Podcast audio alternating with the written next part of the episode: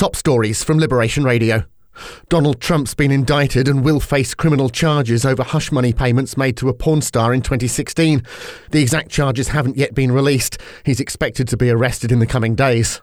A quarter of fire and rescue services in England have reported cases of alleged racist, homophobic, and misogynistic behaviour in their ranks over the past five years.